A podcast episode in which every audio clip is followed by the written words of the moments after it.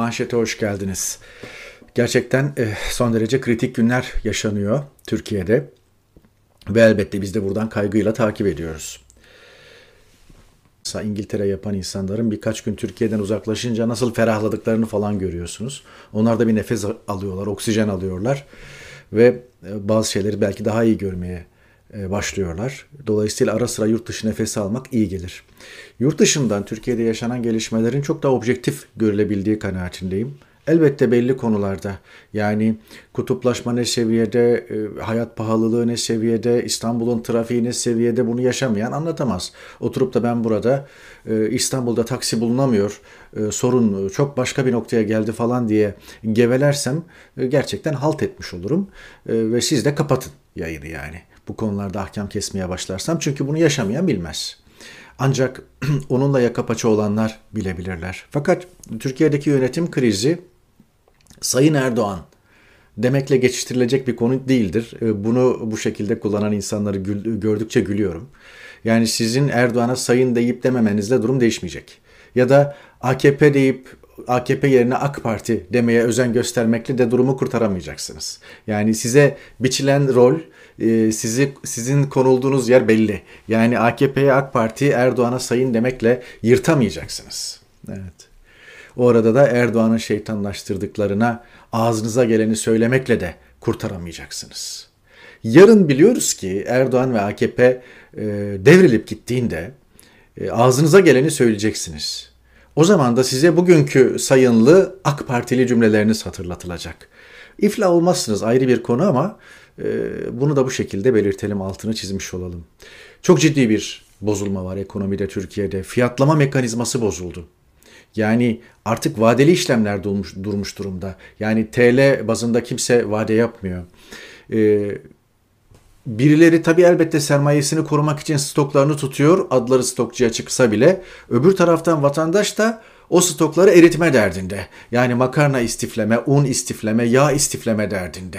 Yani vatan e, yani e, stokçuluk e, eleştiriliyor. E, fakat o stokçuluk fırsat buldukça vatandaşın kimi depolarında e, kendini buluyor. Yani her türlü bir stokçuluk hali var. Sermaye korumak maksat, sermayesini korumak maksadıyla üretici veya tüccar veya firma sahibi şirketler de bunu yapıyor. Öteki taraftan yarın öbür gün kıtlık olacak, yağ şeker bulamayacağım deyip vatandaş bunu yapıyor. Bunların hepsi ekonominin e, bozulmasının, raydan çıkmasının sonuçları. Ne orada stok yapana ne de orada stokçu işte e, şey yapan vatandaşa kızmayalım yani. Benzin kuyruklarını görüyorsunuz.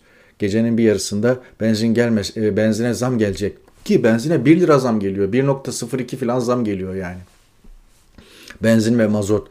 Gecenin yarısı zamlar güncellenecek, fiyatlar artacak diye insanlar kuyrukta. Ki şu anda hani AKP'lerin de söylediği gibi yokluk yaşanmıyor. Yani yarın öbür gün bu da olacak. Şu anda yokluk yaşanmıyor. Her şey var piyasada falan diye böyle övünüyorlar ya. Her şey var da piyasada şu anda. Alacak para yok. Sıkıntı da burada zaten. Ee, gelecekteki taleplerinin peşine düşen bir tüketici var. Bunu halledemeyeceksiniz ve o tüketici birer ikişer şu anda e, satılan yağı, şekeri belki e, edinebiliyor. Yarın bunu da edinemeyecek. İlan edilmemiş bir devalüasyon var. 4 iş gününde sadece 4 iş gününde %24, %25 TL değer kaybetmiş. Döviz değer kazanmış. Ben sterlinin fiyatını e, veriyorum. Her gün 1 lira artıyor. Ya sterlin 12 liraydı 13 lira oldu. 13 liraydı 14 lira oldu. 14 liraydı 15 lira oldu. 15 liraydı 16 gün bazen bir günde 2 lira arttığı oldu. Şu son 4-5 gün zarfında. Bize ne İngiltere'den diyor arkadaş. Altına mesaj yazmış. Güzel kardeşim, orta çağda, yeni çağda, 200-300 sene öncesinde kuyuyla su çekilen, işte tandırda ekmek pişirilen falan dönemleri yaşamıyoruz. Yani otlattığınız ineklerinizin sütüyle işte geçindiniz falan ya da e, bahçenize ektiğiniz nane, maydanozla, patlıcan, biberle e, ne bileyim domatesle beslendiğiniz falan dönemler geride kaldı. Gaz yağıyla ısındığınız filan. O gün de İngiltere'de ne olduğu, Almanya'da ne olduğu falan önemliydi ama şu anda çok çok önemli. Sterlinin geldiği yer önemli, Euro'nun geldiği yer önemli. Tek başına zannediyor musunuz ki dolar aldı başını gidiyor? Bulgar parası karşısında da değer kaybediyorsunuz. De, değer kaybediyor paranız ve ondan dolayı Bulgar Bulgaristan'da temizlikçi, temizlikçilik yapan kadınlar aldıkları 5-600 euroyu getirip Türkiye'de harcıyorlar. Burası daha ucuz olduğu için. Hemen her para bir, birimi karşısında paranız değer kaybediyor.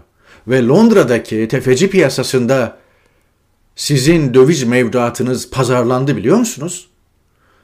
Londra swap piyasalarında Türkiye'deki döviz mevduatı teminat gösterildi. Ve şu anda kızıyorsunuz ben İngiltere'den örnek veriyoruz, verince bize ne İngiltere'den diyorsunuz ya sterlinden falan. Buradaki swap piyasalarında Türkiye'deki döviz mevduatı teminat gösterildi. Evet. Acı söylüyoruz ama böyle. Yarın yani Türkiye'deki döviz mevduatınızın, döviz cinsinden mevduatınızın karşılığı yok bankalarda. Yarın almaya gittiğinizde, çekmeye gittiğinizde kafalarına göre bir kurdan çevirip verecekler size. Onun için İngiltere önemli. Öyle bize ne Almanya'dan, bize ne Fransa'dan, bize ne Amerika'dan, bize ne Kanada'dan demeyin. Hepsi önemli. Bunu anladığınızda çok geç olacak. Bizler bunu belki biraz erken anladığımız için bu uyarıları yapıyoruz. Bir kulağınızdan girdi öbüründen çıktı. Konforunuz, konforunuz bozulmadığı için bugüne kadar. Ve bozulunca şimdi göreceksiniz. Döviz cinsinden mevduatın risk altında olduğunu, Türkiye'de işte yapılan yatırımların evden arabaya öbürüne berikine kadar bir yığın uyarı yapıldı burada. Bu ekranlardan yapıldı. Dinlemediniz hikaye okuyorsunuz dediniz ama gelinen nokta ortada. İngiltere ile başlayacağım yine. Çok hızlı geçeceğim. Fakat bütün bunlar hepsi bizi ilgilendiren meseleler. Londra'daki otobüs bileti fiyatlarından bahsetmiyorum. Genel global konulardan bahsediyorum. Önce 31 olarak açıklandı sonra 27'ye düştü. İngiliz kanalında bir mülteci botu battı. Muhtemelen bir konteyner gemisi çarptı ve 27 kişinin öldüğü resmen açıklandı. 27 insan İngiliz kanalına Türkçe adıyla Manş Denizi'nde e, boğuldu, kurtarma çalışmaları başladı vesaire. Ve İngiltere'de bu konu gazetelerin manşetindeydi. Daily Mail ki çok satan gazetelerden, tabloid gazetelerden biridir. Diyor ki siz izin verdiniz kaçakçıların cinayetine yani kaçakçıların insan öldürmesine, kaçakçı cinayetine izin verdiniz diyor. İzin veren kim?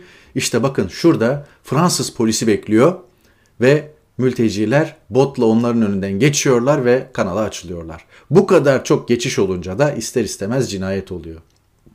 Yine Daily Mail iç sayfada Fransız e, güvenlik güçlerinin botların geçişine nasıl izin verdiğini, nasıl seyirci kaldığını çoluk çocuk böyle göstermiş. Burada da işte çoluk çocuk nasıl geçiyor görüyor. Ölen insanlar içinde 27 ölümün ölüm var. 5'inin e, kadın ikisinin çocuk olduğu ifade ediliyor. Böyle geçiyorlar. Bu bütün her yerde yaşanan bir dram. Avrupa e, kıta Avrupa'sında da yaşanan bir dram, Akdeniz'de de yaşanan, yaşanan bir dram. Evet burada Manş Denizi'nde Kalay açıklarında e, bot batıyor. Burası yani Kalay ve Dover arası kuş uçuşu 21 mil. Fakat bir botla hani kuş uçuşu geçmiyorsunuz siz böyle ça- e, kestirmeden geçmiyorsunuz. Dönerek yani bir yol alıyor ve botun aldığı yol 30-35 mili yer yer 40 mili buluyor. Evet. İşte burada da gene gazetelerde Fransız polisinin geçen e, mültecilere nasıl sessiz kaldığını veya seyirci kaldığını gösteriyor. İnsanlık traje- trajedisi demiş Daily Mirror. Evet. Özgürlük mü ölüm mü? Evet bu başlık iç sayfa başlığı. Burada da İngiltere'ye geçen mültecilerin 2021 yılında kırmızı grafik nasıl 25 binlere tırmandığını gösteriyor. 2019'da yatay seyrederken 2020'de kıpırdanmaya başlamış, 2021'de böyle. Bunda tabii Brexit'in Fransa'nın kapakları açmasının falan etkisi var. Şu anda da timsah gözyaşı döküyorlar. Her iki tarafta timsah gözyaşı döküyor. Ee, Fransa Baş Başkanı demiş ki işte efendim çok üzgünüz gerek işte şeyler hakkında sorunlar hakkında işlem yapacağız. İşte efendim her iki tarafta İngiltere ve Fransa tarafında devriyeler artmış. Devriye botları, sahil güvenlik neyse ne diyorsan ne, ne, ne deniyorsa adına. İşte efendim göz açtırılmıyormuş falan filan e yani. Her iki ülkenin karşılıklı e, polemiği Brexit, öbürü beriki ticaret karşılıklı böyle bir takım çıkarlar. Bir taraf kapakları açınca mülteciler çıkacak. Öbür tarafta da işte birileri de almamaya çalışacak. Arada da mülteciler e, iğreti botlarla bir can pazarı yaşanıyor adeta Manş Denizi'nde ve hayatlarını kaybediyorlar. Evet. Yani o arada Almanya'da e, koalisyon sözleşmesi tamamlanmış. Güzel bir haber. 8 yıl olan vatandaşlık süresi 5 yıla indirilecek. Yasin Kesen'in paylaştığı tweetlerden okuyorum. Belli entegrasyon süreçlerini tamamlayanlara 3 yılda vatandaşlık verilecek. Normalde 5 yıl olan süresiz oturum imkanı 3 yıla indirilecek. Ee, doğan çocukların, Almanya'da doğan çocukların doğrudan vatandaşlık hakkı elde etmesi de kolaylaştırılıyormuş. Keşke her yerde böyle olsa. Özellikle nitelikli göçmen, yani yardım almayan, üretime katılan, vergi ödeyen nitelikli göçmenlere süratle e, oturumlar verilebilse ve onların e, süresiz oturuma e, kavuşmaları ve ondan sonra da arzu edenlerin vatandaşlık hakkına kavuşmaları bir an evvel temin edilse ama maalesef e, nitelikli göçmen söz konusu olduğunda Avrupa'da benim yaşadığım İngiltere'de de muazzam bir e, vurdum duymazlık var. E, vergi ödeyen, e, burada ortalama bir İngiliz'in üstünde standartlarla yaşayan e, ve vatandaş olmaya çalışan, e, kanunlara saygılı, kurallara saygılı, bütün yükümlülükleri harfiyen yerine getirmeye çalışan insanlara maalesef e, bırakın süresiz oturumu vatandaşlığı, geçici oturum hakkı bile tanınırken bayağı bir nazlanıyor İçişleri, Göçmen İdaresi her neyse. İngiltere'de çıkıyor bu haberler. Ee, ben ben İngiltere'de yaşadığım halde maşallah güzel cesur konuşuyorsun falan diyenler var. Ee, biz her şeyi söyleyebiliyoruz ve söyleyebilmek için çıktık. Burası yani e, bu konuda benim konuşmalarım, benim e, yaptığım açıklamalar ne İngiliz demokrasisine ne İngiliz gazeteciliğine ters. Onu da söyleyeyim. Mesela böyle bir haber çıktı. Yani Britanya'nın e, sahte e, göçmen krizi diye ve Britanya'nın e, Manş Denizi'nde batan göçmen teknesinden çok da müteessir olmadığını falan anlatan e, haberler, kritikler var, yapılıyor. Şimdi dönelim seçim yapmam derseyle. E, Guardian'da da haber var. Türkiye'deki krizle ilgili birazdan bakacağız. Abdülkadir Selvi'nin e, şeysi e, yazısı çok konuşuluyor ama şu bölüm daha dikkat çekici diğer konulardan. Yani artık olay kopmuş durumda. Yandaşlar direkt artık altına imza atıyorlar yandaşlığın. Bu da öyle bir imza. Erdoğan bu ülke için çok büyük hizmetler yaptı. Erdoğan'ın bu ülke için yapacağı çok daha büyük hizmetler var. Onu dolar kuru üzerinden tasfiye etmek isteyenlerin kurduğu kumpasa geçit vermemeniz gerekiyor. Başka Erdoğan yok demiş. Ekonomideki durum 3-4 ay içinde çözülecek. AKP MYK toplantısında böyle bir e, görüş ağır basmış efendim. Durum 2-3-4 aya çözülecek, e, kurtuluyoruz. Gizem Karakış, Karakış da utanmadan böyle bir haberin altına imza atmış. Hadi yarın da diyecek ki ne yapalım orada o konuşulmuştu. Ben de onu yazdım. Peki. Mehmet Barlas bugün acayip fantaziler devam ediyor. Çünkü bu hemen kritik edilmeye başladığında fantazi yaptım ben diyor. Mesela diyor şu anda Cumhurbaşkanı Erdoğan emir verip dese ki yeni Türk lirası çıkarıyorum bir Türk lirası bir dolara eşittir. Türk lirasının taban faizi de yüzde yirmi beştir. evet. Gerçekleri bilelim. Sonra tabii o da altını çizmiş biraz evvel Abdülkadir Selvi'nin yaptığı gibi AKP yöneticileri bu dönemde birlik olmalı. Çevreden gelen safsatalarla Cumhur İttifakı'nın yıpranmasına izin vermemeli. Evet. Ahmet Hakan geri durur mu? Fitne zamanı. Fitne zamanları için tavsiyem şudur. Yürüyorsan duracaksın, konuşuyorsan susacaksın, ayaktaysan oturacaksın. Herkes layığını yapıyor işte.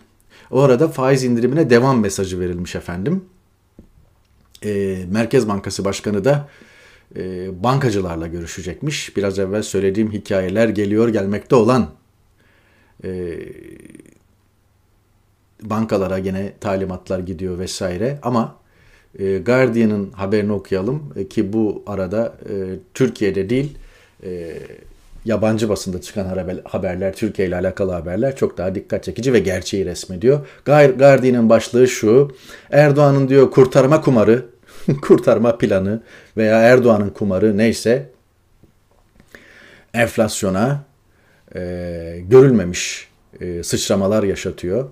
E, kesinlikle öyle. E, Türk lirası diyor e, fotoğraf üstü haberde bu sene sadece bu sene yılın ilk 10-11 aylık döneminde %40 değer kaybetti diyor. O arada 10 milyar dolar yatırım geliyor diye gazeteler, gazeteciler neyse basın seviniyor. Ee, yandaş medya da seviniyor. Şimdi bu fotoğrafta Birleşik Arap Emirlikleri e, Prensi El Nahyan var. Ankara'ya gelmiş efendim. Yani Erdoğan'ın yüzündeki ifadeye baksanız o zaten her şeyi anlatıyor. İşte düne kadar siz Birleşik Arap Emirlikleri'ne şunu dediniz, bunu dediniz filan falan. Hey para, sen nelere kadirsin? Sen hangi kapıları nasıl açıyorsun? Hoş daha düne kadar işte ne zaman bu 60 bu TV? 20 Ocak 2020'de İbrahim Karagül, Yeni Şafak'ın tetikçisi. Bu adamı durdurmak en büyük terörle mücadeledir. Orta Doğu'nun terör trafiği bilmem kim işte bu adam da kesişiyor filan diye böyle fotoğrafını basıp şey yapıyordu. Her şeyde bu adam var. Yemen'de, Suriye'de, Libya'da, Kaşıkçı cinayetinde, savaş suçlarında. Duruyor hala o tweet. Bir diğeri de bu. İsmini bile anmaya değmez. 15 Temmuz'u fonlayan Körfez ülkesi. Kendi de cevabını vermiş Birleşik Arap Emirlikleri diye.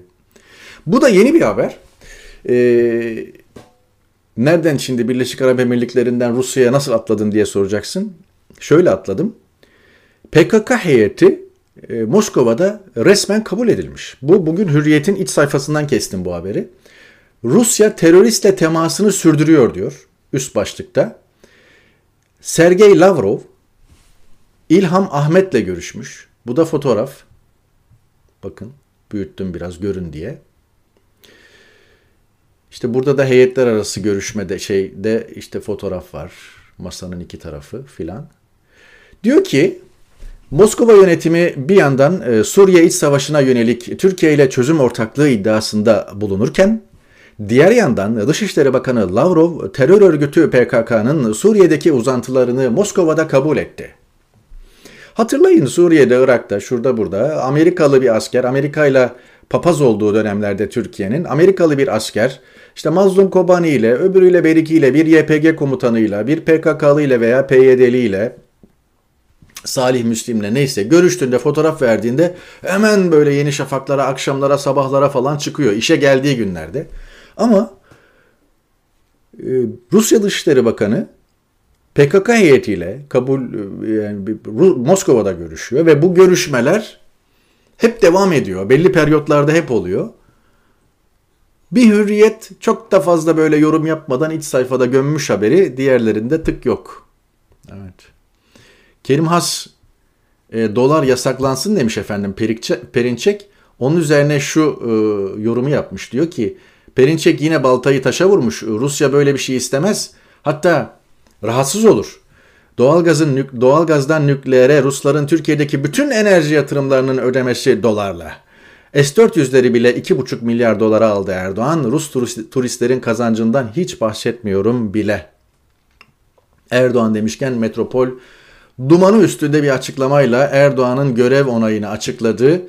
Erdoğan'ı onaylayanlar 39.3 onaylamıyorum diyenler 54.5. MHP'lilerin %35'i de onaylamıyor Erdoğan'ı. Yani ittifakta da çatlak var bakın. MHP'lilerin %35'i, AKP'lilerin sadece %91.7'si evet onaylıyorum diyor. AKP'lilerin %5.3'ü onaylamıyorum, %3'ü de cevap yok, fikrim yok demiş. Erdoğan'ın görev onayı %54.5 ile e, tüm zamanların gerçekten en zayıf noktasına doğru gidiyor. 7 ee, Haziran milletvekili seçiminde %58.6'ymış. En düşük o. Ondan sonra da bir daha zaten o noktaya gelmemiş. İlk defa bu noktayı tutuyor. Geçen son araştırmada %56.2'ymiş. Şu anda %54.5 seviyesinde Erdoğan'a görev onayı vermeyenler. Can Dündar 2001 krizi Erdoğan'a iktidar kapısını açan krizdi. Geldiği yoldan gidiyor şimdi. Hayır katılmıyorum.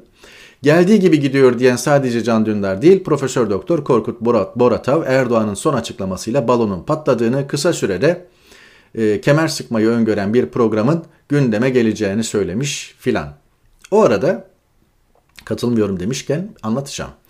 CHP yönetimi BBC Türkçe'de Ayşe Sayın'ın haberi iktidarı seçime zorlamak için hangi adımları atacak diye başlık atmış ama bence başlık o değil. Çünkü ara başlık daha güzel bir başlık olurmuş. Bakın ağır ekonomik buhran gerekçesiyle o hal kaygısı.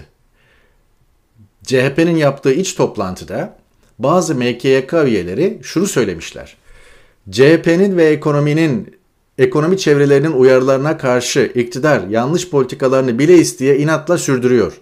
İktidar anayasanın 119. maddesine göre ağır ekonomik buhran gerekçesiyle o hali ilan etme yoluna gidebilir ve seçime de o halde gidilebilir. Böyle bir kaygı dile getirilmiş. Yine CHP'deki iç toplantıda e, sokak eylemleri kontrolden çıkarsa, kriz derinleştikçe eylemler artabilir, kontrolden çıkabilir, provokasyonlara açık ortama dönüşebilir, yaşanacak kaos ortamı iktidarın kendi lehine kullanabil, kullanmaya çalışacağı görüşü de ağır basmış. İşte o halle paralel olarak düşünün. Fikri Sağlar, Cumhuriyet'ten getiriyorum, Tele1'de konuşmuş. Tele1 televizyonuna konuşmuş. Erdoğan seçim yapmam derse ne yapacaksınız? Güzel soru. Türkiye'de 2023 seçimleri öncesi gelinen tablo ile ilgili Tele1'e açıklamalarda bulunmuş. Aynen şöyle demiş. Bu yaşanan olaylardan sonra Türkiye bir hukuk devleti, Türkiye'de demokrasi vardır diyebilir miyiz? Devletin bütün kurumları tamamen bir kişiye bağlanmış durumda. Devlet AKP'nin işgali altında. Bizler de AKP'li değilsek müthiş bir baskıyla karşı karşıyayız. Peki buna boyun eğecek miyiz? Ben haklarımı nasıl koruyacağım? Seçime gitmenin bugünkü koşullarda Cumhurbaşkanlığı makamında bulunan Erdoğan'ın kararından geçtiğini belirtmiş. Bana kalırsa her akşam Borazan gibi konuşan televizyon kanalları Millet İttifakı'nın adayını konuşmak yerine AKP'nin adayını tartışmalılar. Anayasa açık bir kişi üçüncü defa aday olamaz diyor. Evet. Muhalefet seçimi zorlamalı. Son cümle onu da okuyup bitirelim. Halkı umutlandıracak, cesaretlendirecek adımları öbürü acaba ne yapar diye sinip açamazsanız o zaman halkı harekete geçiremezsiniz. Aklın cesaretle beraber kullanılması gerekiyor ve bunu kullanmazsanız o zaman hiçbir şey yapamazsınız. Seçimi beklersiniz, Godoy'u bekler gibi. Seçim gelir mi? O ayrı mesele. Seçim yapmam derse ne yapacaksınız? Güzel soru. Seçim yapmam derse ne yapacaksınız? Geldiği gibi gidiyor fikrine katılmıyorum. Ee, gitmemek için her türlü önlemini aldı. Evet, AKP ekonomik krizle geldi. Ondan önceki iktidar ekonomik krizle gitti. Fakat ondan önce iktidarların seçimle değişme geleneği vardı. Seçimi kazanan partinin hükümeti kurması vardı. Hükümeti kuramazsa diğer partilerin bir araya gelip hükümeti kurması gibi bir parlamenter gelenek vardı. Ne bileyim 6 kere giden 7 kere gelen Demirel vardı. İki dönem tek başına iktidardan sonra Cumhurbaşkanlığı Köşkü'nde ANAP'ın, partisi ANAP'ın seçimi kaybetmesiyle yapayalnız kalan bir Turgut Özal gerçeği vardı. Aynı şekilde Süleyman Demirel de partisi seçimi kaybedince köşkte yalnız kaldı. Yani seçimle gelen, seçimle giden e, Erbakan gerçeği, Mesut Yılmaz gerçeği, Tansu Çiller, Bülent Ecevit, Alparslan Türkeş hangi birini sayayım? Koalisyonlu modeller, olmayan modeller, tek başına tek parti iktidarı vesaire. Bunlar vardı. Ama artık yok. Dolayısıyla e, evet tencere kaynamazsa iktidarın suyu ısınır. Ve e, eğer vatandaşta ekonomik bir sıkıntı olursa, mutfakta yangın çıkarsa vesaire iktidardan desteğini keser. Vatandaşlar güçlünün yanında olurlar. Bunların hepsi güzel laflar. Ee, ne bileyim beylik laflar. Yani e, krizle gelip krizle gitmesi, e, işte ne bileyim mesela şöyle cümleler de duyuyorum. Türkiye'nin tarihinde 4 yıl üst üste iktisadi buhran yaşayıp da seçim kazanan yok. Bu cümleler kuruluyor evet ama yani e, katılıyorum fakat şu anda durum farklı. Yani şu anda iktidarın her alanına çöreklenmiş. Bütün bürokrasiyi, bütün mekanizmaları kendine çevirmiş. Uyuşturucu ticaretinden yasa dışı her türlü e, ticarete, e, Suriye politikasında oradaki Afrin'deki zenginlikleri yağmalamadan e, bürokrasinin her kademesinde e, tutmuş ve orayı yemleyen Yüksek Seçim Kurulu'nu dön, e, dönüştürmüş. Yüksek Öğrenim Kurumu'nu dönüştürmüş. Rütük'ünden Diyanet'ine her yerine dönüştürmüş. Yurt dışı temsilcilikleri Anadolu Ajansı'ndan TRT'ye böyle dönüşümlere imza atmış ve hepsini kendine kul köle yapmış bir idareden ve iktidardan indikten sonra da yargılanacak bir iktidardan, bir rejimden O rejimin başındaki Erdoğan ve çevresinden bahsediyoruz. Biraz evvel getirdim kimi gazeteci müsveddelerini. Yani Abdülkadir Selvi, Mehmet Barlas, Ahmet Hakan falan. Erdoğan e, kafa üstü devrilip gittikten sonra olabilecekler mi, kalabilecekler mi? Ondan böyle yaka paça oluyorlar, ondan böyle yazılar yazıyorlar. Biliyorlar onunla beraber kendi dönemlerinde biteceğini ve artık sokağa çıkacak halde, e, hal kalmayacağını. Dolayısıyla bu e, büyük bir ekip. E, sayıları bir, e, bir kavle göre binlerle, bir kavle göre on binlerle, bir kavle göre yüz binlerle ifade edilebilecek bir ekip. Dolayısıyla seçim yapmam derse ne yapacaksınız? Bu soruya cevap vermeniz icap ediyor. Onun için geldiği gibi gidiyor fikrine katılmıyorum. Öznur kalender çizmiş, yeni paylaştı bugün. Dolar 3 lira olursa gelin yüzüme tükürün diyen dahi ekonomistin yeni bir önerisi var demiş. Bu insanlar egemen. Şimdi ya öyle ilişkiler iç içe e, girmiş durumda ki işte en son e, Türkiye Büyük Millet Meclisi bütçe görüşmelerinde İçişleri Bakanı Süleyman Soylu'yu sıkıştırdılar güya muhalefet. Yani iktidarın e, palazlandırdığı isimlerden biri Paramount Otel, Sezgin Baran Korkmaz, öbürü Beriki, devleti tokatlamış bilmem ne. Sonra da gitmiş İnan Kıraç'ın, Kıraç'ın holdingindeki e, işte o, o, o holdingden ayrılan Naum'un hisselerini almış da işte efendim Cinan Kıraç da ya başım belada holdingin %45'i gitti diye hükümete müracaat etmiş. Müracaat ettiği isim de Yiğit Bulut. O da 6 milyon gibi bir nafaka indiriyor o arada komisyonu indiriyor. Sonra da işte Sevgin Baran Korkmaz'ı ne bileyim İçişleri Bakanı makama çağırıp işte diyor ki vazgeçeceksin bu hisseden diyor. Ve Sezgin Baran Korkmaz da bir bardak su içiyor. İnan Kıraç bir yanda, Yiğit Bulut bir yanda, Sezgin Baran Korkmaz bir yanda, öbürü belki e, Süleyman Soylusu, şusu busu, saray. Her biri ayrı bir meşrepten, her biri ayrı bir siyasi görüşten ve her biri de ayrı noktalara hizmet eden insanlar topluluğu bu anlattığım özetine geçtiğim 3-5 cümlede olay her birini hayat boyu çıkmamacasına e, zindanda yatırır. Bu sadece biri.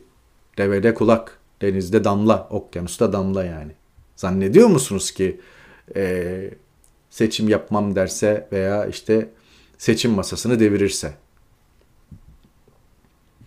Sosyal ağlarda çokça dolaşıyor bir börekçi camına asmış. Bir çuval un, hambal yağı, boyoz yağı, susam üçe katlanmış. Üç ayda. Yani börekçinin enflasyonu yüzde üç yüz. Yani bundan dolayı diyor zam yapacağım diyor. Mazur görün diyor. Keşke herkes böyle yapsa. Artık benzine zam değil benzine zam yok açıklaması haber olmaya başladı. EPDK bugün akaryakıt fiyatlarında herhangi bir artış söz konusu değil dedi. Ülkenin geldiği nokta söylersiniz, anlatırsınız. Kayıt düşersiniz 25 e, Kasım itibariyle. Başta söylemiştim İngiltere'den bize ne diyenlere. Kılıçdaroğlu'nun açıklaması. Erdoğan Londra'daki tefecilere hizmet ediyor. Sen hani sen yerliydin, hani sen milliydin. Ya ne biliyorsan açıkla. Neyi, neyi tutuyorsun? Hadi 8 e, sene sonra 17-25'i kabul ettin. Öbürü beriki. İşte bir milletvekilinin ağzıyla 50 milyar dolar götürmüş AKP falan. Bunları anlatıyorsunuz. 8 sene sonra imana geldiniz. Okey. Bari şimdi yani neyse bu Londra, tefeciler falan anlatın yani millet bilsin. Bunu da mı bunun için de bir 8 sene bekleyeceğiz. Son bir Avrupa İnsan Hakları Mahkemesi kararına İzzet Özgenç'in e, ceza hukukçusu düştüğü notla bitireyim e, manşeti bugün. E, Avrupa İnsan Hakları Mahkemesi biliyorsunuz Türkiye'de Türkiye'den e, başvuran 400'ün üzerinde hakim ve savcı hakkında hak ihlali kararı vermişti. İzzet Özgenç demiş ki, bir hakim ve cumhuriyet savcısı, bir yüksek mahkeme üyesi herhangi bir suç işleyebilir ancak asla terör terör suçuyla suçlanamaz. Meğer ki 15 Temmuz 2016 tarihli malum darbe teşebbüsü suçunun işlenişine iştirak etmiş olsun. Bütün bu konulara ilişkin değerlendirmeler, bilgilendirmeler tarafından ilgili kamu otoriteleri nezdinde sözlü olarak yazılı ve metin halinde yapılmış hatta kitap içinde yayımlanmıştır diyor. Hakim ve savcılığı, savcıları terör suçuyla suçlayamazsınız. Görevlerini kötü kullanmakla ilgili olarak işletilecek e, mercilerde, mecralarda bellidir. Onun altını çizmiş e, İzzet Özgenç. Dün bahsetmiştim Fikri Takip, Interpol'ün yeni başkanı işkenceyle suçlanan Birleşik Arap Emirlikleri'nden General Ahmet Nasır El Reisi olmuş efendim. Uluslararası Polis Teşkilatı'nın İstanbul'da yapılan başkanlık seçimlerine Frans, Türkiye ve Fransa'da işkence gerekçesiyle hakkında iki ayrı suç duyurusu bulunan Birleşik Arap Emirlikleri'nden Genel General Ahmet Nasır El Reisi kazanmış. Birleşik Arap Emirlikleri'nde siyasi mahkumlara ve muhaliflere yönelik işkence iddialarına sessiz kalmakla suçlanıyor. Interpol'ün başına gelen isim. Ya dünya nereye gidiyor diye düşünüyor insan bazen. Ne yapacağız bu dünyada falan. Ya çıkış da yok falan diye düşünüyorsunuz. Bir diğer konu da şu, çok da karartmayın. Polonya Anayasa Mahkemesi, bunu da Doçevele Türkçeden okuyorum. Avrupa İnsan Hakları Mahkemesi'ni geçersiz sayıyor efendim. Polonya ile Avrupa Konseyi, üyesi, Konseyi arasında hukuk krizi büyüyor. Polonya Anayasa Mahkemesi yargı reformu ile ilgili olarak yaşanan tartışmada Avrupa İnsan Hakları Sözleşmesi'nin bir bölümünün Polonya yasalarıyla bağdaşmadığına hükmetti filan diyor. Haberi okursunuz detayı. Polonya Avrupa Birliği üyesi. Yani birlik üyesi. 27 ülkeden biri. Avrupa Konseyi'nde taraf, Avrupa İnsan Hakları Sözleşmesi'nde taraf ve Avrupa İnsan Hakları Sözleşmesi yani dolayısıyla bu ülkelerin yani bu ülkeler e, bazen insan gerçekten nutku tutuluyor. Avrupa Birliği çatısı altında bağlılar. Artı imza attıkları sözleşmeler Türkiye Anayasası'nda da var. İmza attıkları sözleşmeler iç yasalarla çakıştığında uluslararası sözleşmeler geçerlidir diye maddeler var. Bu maddelerin altında birleşmişler. Şimdi diyor ki Polonya Avrupa İnsan Hakları Sözleşmesi'nin bir bölümü Polonya yasalarıyla bağdaşmıyor. Dolayısıyla ben ahim kararını uygulamıyorum kardeşim diyor. Bu tür şeyleri düşününce, görünce de e, soruyorsunuz dünya nereye? Evet. Ama işte Almanya'da gerçekten ümit verici bir şey oldu. Euronews'ta detaylarını okursunuz. Yayın içinde de bahsettim vatandaşlık almayı ve kalifiye eleman göçünü kolaylaştırıyor. Misafir işçilerin çocuklarına vatandaşlık verilmesi, kalifiye eleman sıkıntısını aşmak için vizelerin e, kolaylaştırılması, şey maddeler, ara başlıklar Euronews'tan okursunuz. Bunlar da yani bugün belki dişe dokunur bu mevzularda en güzel haber Almanya'dan geldi diyebiliriz. Böylelikle bir yayını daha noktalıyoruz. Bir sonraki manşette görüşmek umuduyla efendim. Hoşçakalın.